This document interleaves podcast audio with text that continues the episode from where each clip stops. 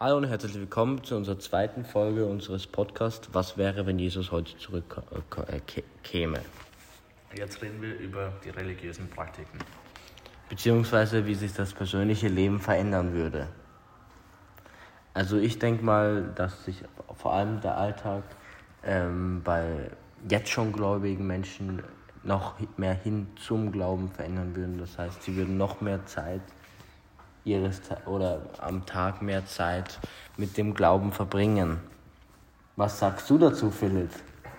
Ja, ich glaube auch halt, dass vor allem religiöse Menschen noch, äh, dass ich das halt, dass die, dass die Trennung zwischen nicht religiös und religiös deutlich stärker wird, da Leute, die nicht religiös sind, immer mehr Gründe finden, um weiterhin nicht religiös zu sein und extremer nicht religiös zu sein und genau umgekehrt, dass halt Leute, die jetzt schon religiös sind, äh, immer mehr Gründe für ihre Reli ja, Re Gründe für die Reli um religiös zu sein finden und dadurch immer extremer religiös werden und dass da, da sich so wie eine Schere sozusagen die Menschen immer weiter voneinander okay, entfernen. Ja. Man, hätte, ja. man hätte auch einen direkten Zugang zu ihm, weil wenn er dann jetzt... Ja, ja.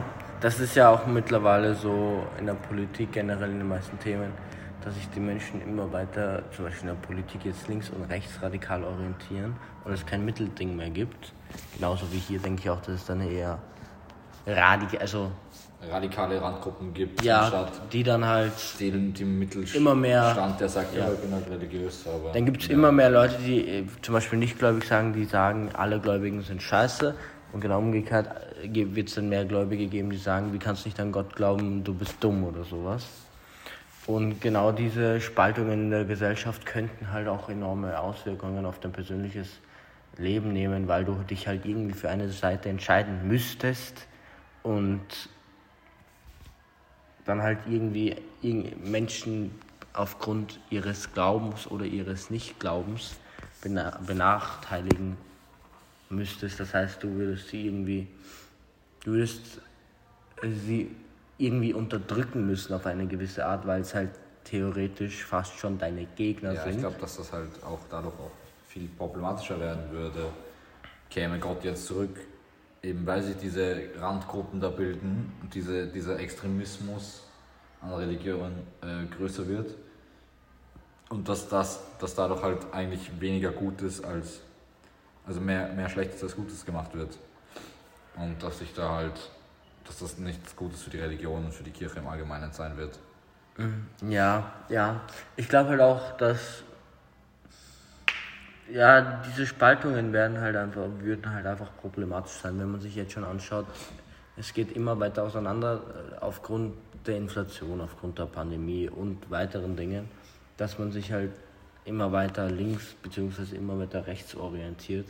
Genauso wird das dann, wie vorhin schon gesagt, auch mit der Religion passieren. Ja, aber glaubst du, jetzt mal was ganz anderes, dass die Politik ist jetzt, beschäftigt ja auch jeden von uns und betrifft ja jeden und politische Entscheidungen von unserem Staat betreffen jeden und wenn könnten dann Regelungen wie, keine Ahnung, esst weniger Fleisch oder baut weniger Autos, fahrt weniger mit dem Auto, dass solche Regelungen, der, die ja zur Umwelt zuliebe gemacht werden würden, die eben Gott erschaffen hat, dass sowas dann leichter durchzusetzen ist und dass sich Leute dann vielleicht doch sagen, oh, der Hundert auf der Autobahn oder dem Radl zur Arbeit, meinem Gott wegen könnte ich das ja jetzt doch vielleicht mich da zusammenreißen und so eben auch politische Sachen durchsetzen.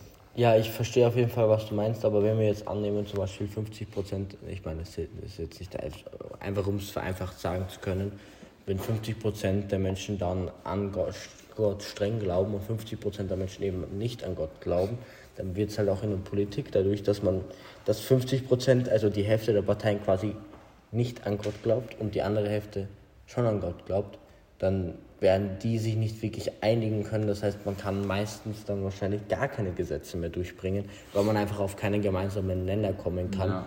weil Jesus halt irgendwie ein zentraler Punkt ist Jesus eben ein zentraler Punkt ist, wie aktuell ein zentraler Punkt ist die Inflation, der Krieg oder vor zwei Jahren die Corona-Pandemie, die halt vor allem die Parteien voneinander irgendwie weggedriftet hat, wodurch man auch nicht gemeinsame Entscheidungen treffen könnte, könnte, äh, konnte.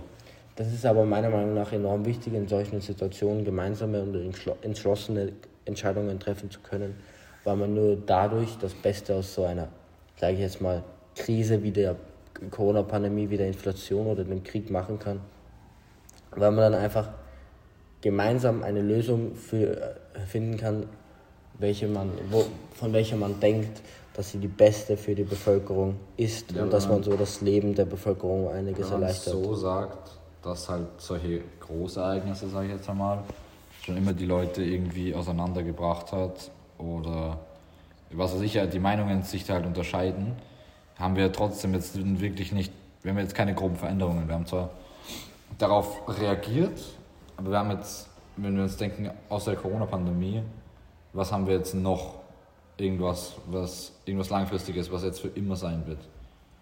Nichts eigentlich, oder?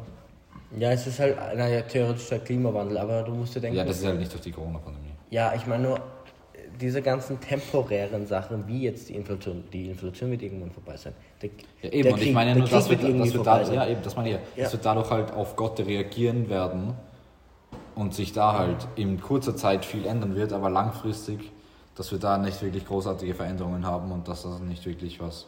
Na, es könnte ja auch so in der Gesellschaft sich was ändern, wenn jetzt Jesus sagt, zum Beispiel, dass die Menschen mehr auf die Gerechtigkeit achten sollen. Und so könnte es ja dazu kommen, dass mehr Hilfsorganisationen erstellt werden, um zum Beispiel Obdachlosigkeit zu bekämpfen und das, so dass jeder Mensch mindestens am selben Stand ist. Bisschen. Ach so, ja. Ich glaube auch, weil du das erwähnt hast mit den ges äh, gesellschaftlichen Veränderungen, ich glaube auch, dass sich vielleicht von den Gesetzen her einiges tun könnte, weil wenn Jesus jetzt sagt, boah, Vergewaltigung muss jetzt mit 65 Jahren bestraft werden, damit das in irgendeiner Art und Weise ähm, die Gesetze auch ändern. Und ich weiß nicht, ob das dann in dem Sinn auch wieder gut wäre, weil ich denke mal, unser Rechtssystem funktionierte relativ gut.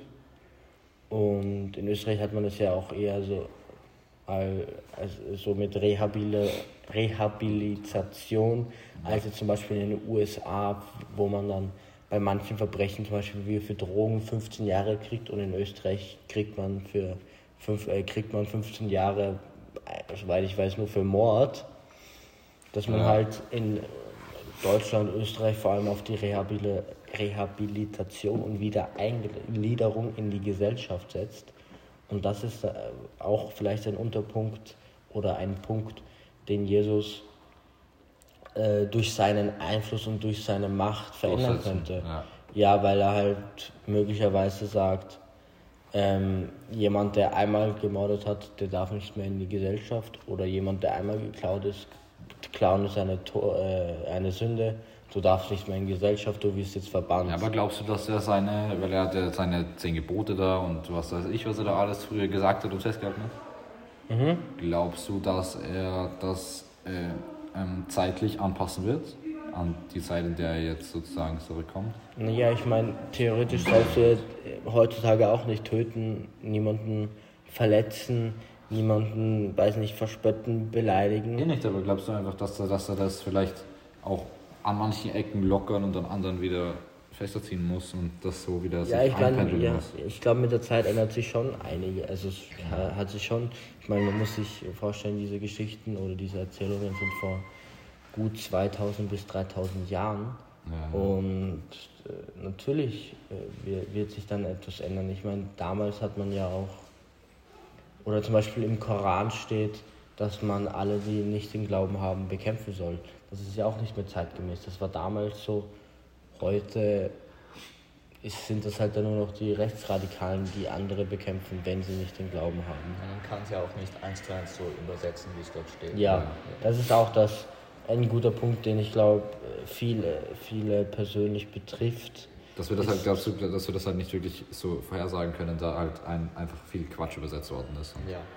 Ja, genau das, glaube ich, könnte auch einen also, starken Einfluss nehmen. Würdet ihr mir zustimmen, wenn wir jetzt abschließend sagen, dass sich schon relativ viel vor allem kurzfristig, aber auch langfristig verändern würde, wenn Jesus heute auf die Welt zurückkommen würde und sagt. Ja, ich finde, man könnte sich das vielleicht so wie so ein Aktienchart ansehen, dass es so einen enormen Boom hat und dann mit der Zeit immer weniger wird. Da auch das, das klingt vielleicht dumm, aber das Interesse oder der Wow-Effekt dann weg ist. Ja, genau. So kann man das, glaube ich, zusammenfassen. Okay, vielen Dank fürs Zuhören. Und wir hoffen natürlich, euch hat der Podcast gefallen. Auf Wiedersehen.